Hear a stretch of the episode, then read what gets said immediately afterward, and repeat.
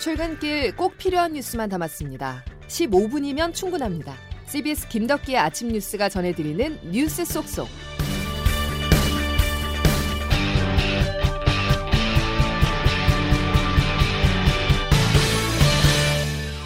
여러분 안녕하십니까? 3월 16일 김덕기 아침 뉴스입니다. 수도권을 비롯해서 우리나라 서쪽 지역에 계신 분들은 오늘 단단히 대비하셔야 합니다. 중국발 황사가 우리나라로 날아들고 있는데요. 이번 황사가 얼마나 치명적인가 하면 한때 세계보건기구의 권고 기준을 500배 초과하기도 했습니다. 이 최악의 황사가 오늘과 내일 우리나라에 영향을 미칩니다. 첫 소식 장성주 기자입니다.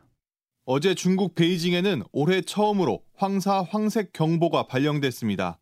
중국 CCTV 보도 내용입니다. 베이징에 강풍을 동반한 황사가 몰아닥쳤습니다. 베이징 기상당국은 황색 경보를 발령했습니다. 미세먼지와 초미세먼지 등 6가지 오염물질을 종합한 AQI 공기질 지수는 측정할 수 있는 최대 범위인 500을 넘었습니다. 가시거리가 안 나오다 보니 베이징 공항 두 곳에서 400여 편의 항공기 운항이 중단됐고 네이멍구 일부 지역은 등교 중단 조치가 내려졌습니다. 특히 몽골에서는 지난 12일부터 극심한 황사에 모래 폭풍이 겹치면서 최소 6명이 숨지고 수십 명이 실종됐습니다. 오늘도 오전 6시를 기준으로 AQI가 네이멍구 지역이 2,000에 달하고 정저우시는 1,500에 육박하는 등 중국 중북부부터 동부 해안 지역까지 최악의 대기질을 보이고 있습니다.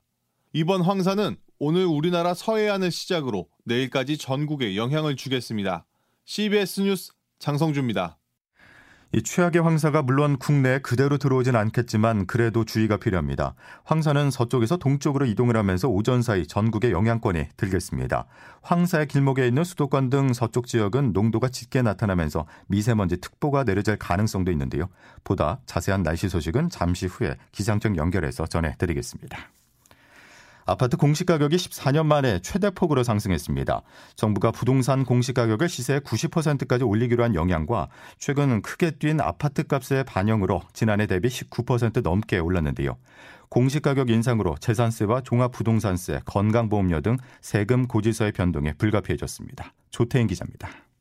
올 1월 1일 기준 전국 공동주택에 대한 공시가격 상승률은 19%로 집계됐습니다. 지난해 5.98%와 비교하면 1년 사이 13%포인트 이상 오른 겁니다. 이 같은 상승률은 집값 버블이 있었던 2007년 이후 14년 만에 최대 폭의 증가입니다. 1년 사이 공시가격 상승률이 오른 건 지난해 집값이 크게 오른 영향입니다.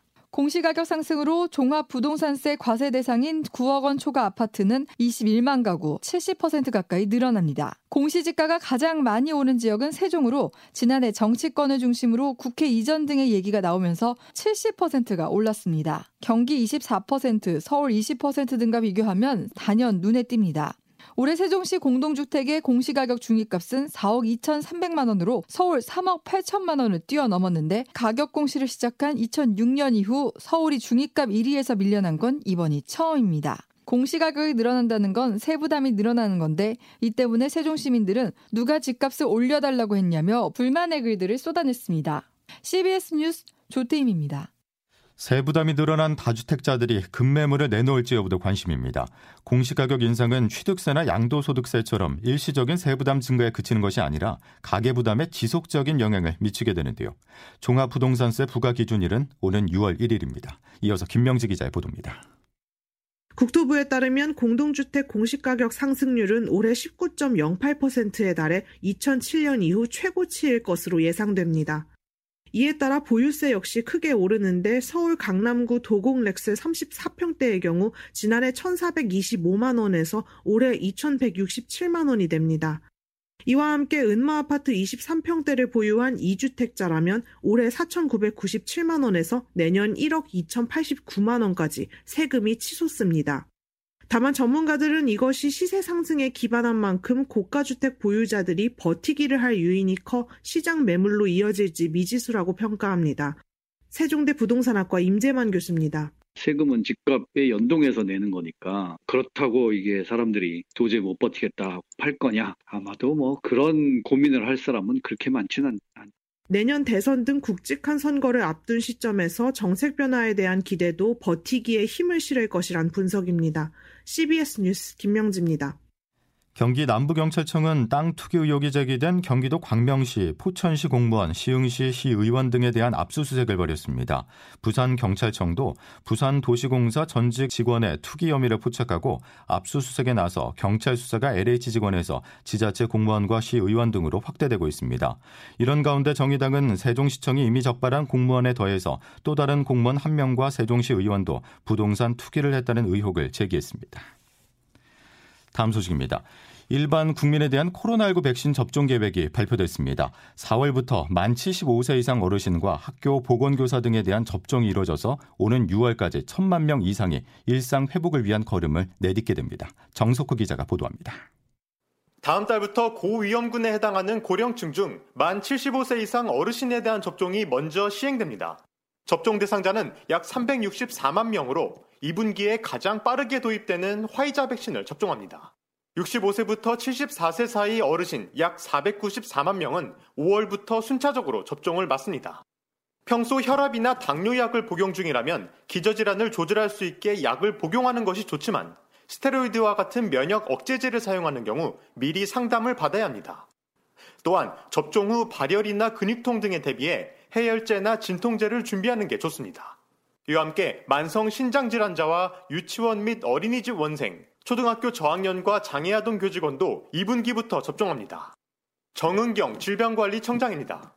백신 접종은 본인의 건강도 보호하고 접종을 받지 못하는 이웃의 안전까지 보호해서 한편 문재인 대통령과 부인 김정숙 여사는 오는 6월 영국에서 개최되는 G7 정상회담에 참석하기 위해 오는 23일 아스트라제네카 백신을 맞습니다. CBS 뉴스 정석호입니다.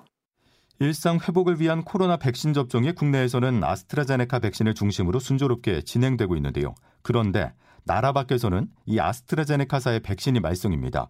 혈전 생성 우려가 커지면서 독일과 프랑스 등 유럽 주요국들이 접종을 일시 중단했는데요.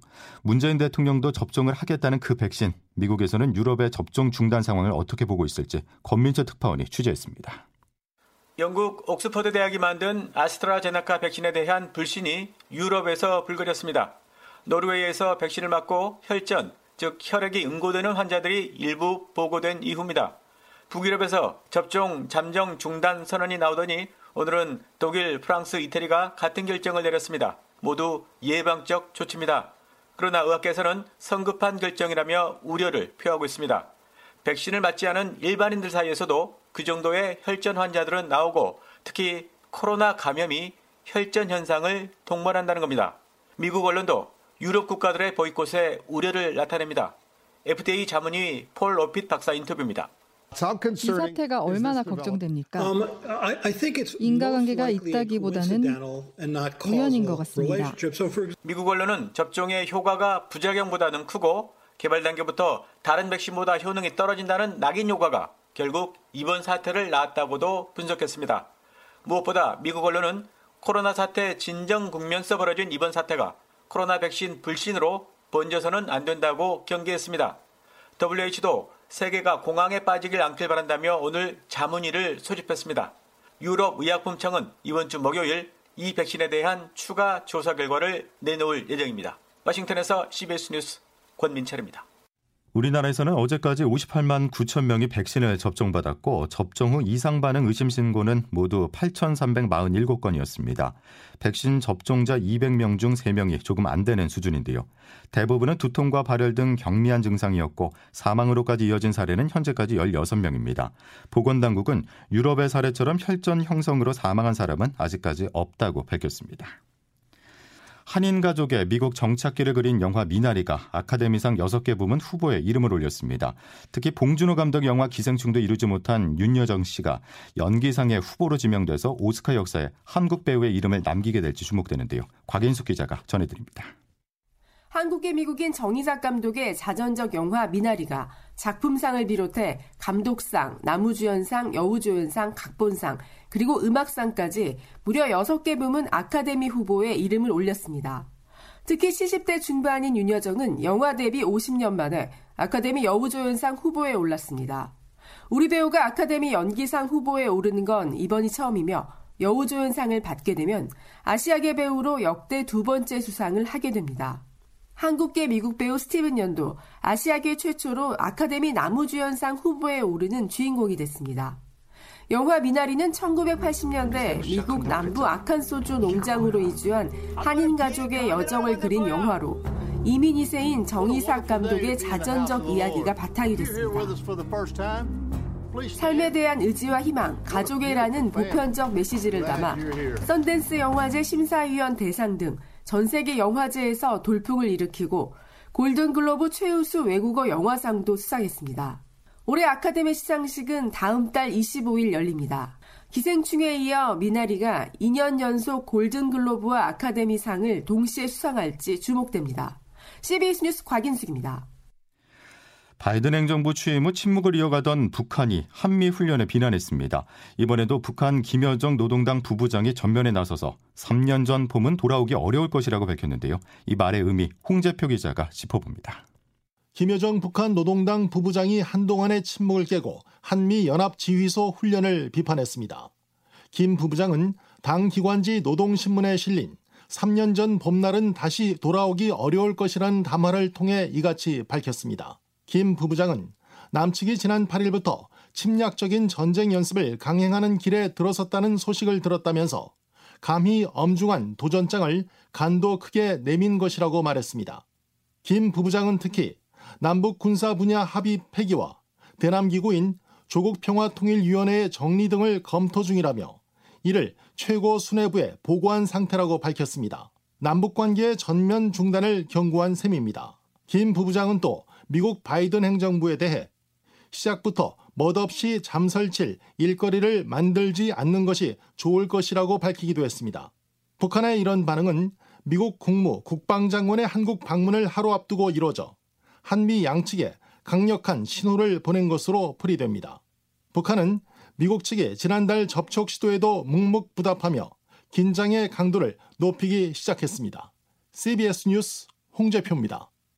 국민의힘 오세훈, 국민의당 안철수 후보가 오늘 TV토론을 연 뒤 내일부터 야권 후보 단일화를 위한 여론조사에 들어가기로 합의했습니다.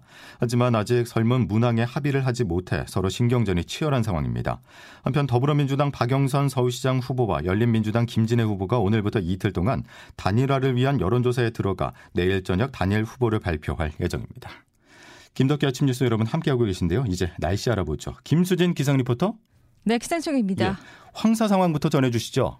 네, 지난 일주일 동안 기승을 부렸던 초미세먼지가 물러나니까 이번에는 올봄 최악의 황사가 찾아왔습니다. 그제부터 내몽골 고원과 중국 북동 지역에서 발원한 황사가 강한 북풍을 타고 우리나라 쪽으로 이동해 오면서 현재는 서해 5도와 강원 영동 북부 지역을 중심으로 황사가 관측되고 있고요. 오늘 아침부터 오전 사이 수도권을 비롯한 서쪽 지역으로 확대되는 가운데 그 밖의 지역에서도 영향을 받는 곳이 있어서 오늘 하루 대기질이 대부분 매우 나쁨 단계까지 치솟겠습니다. 반드시 황사용 마스크를 착용하셔야겠고요. 노약자분들은 되도록 외출을 자제하시는 것이 좋겠습니다.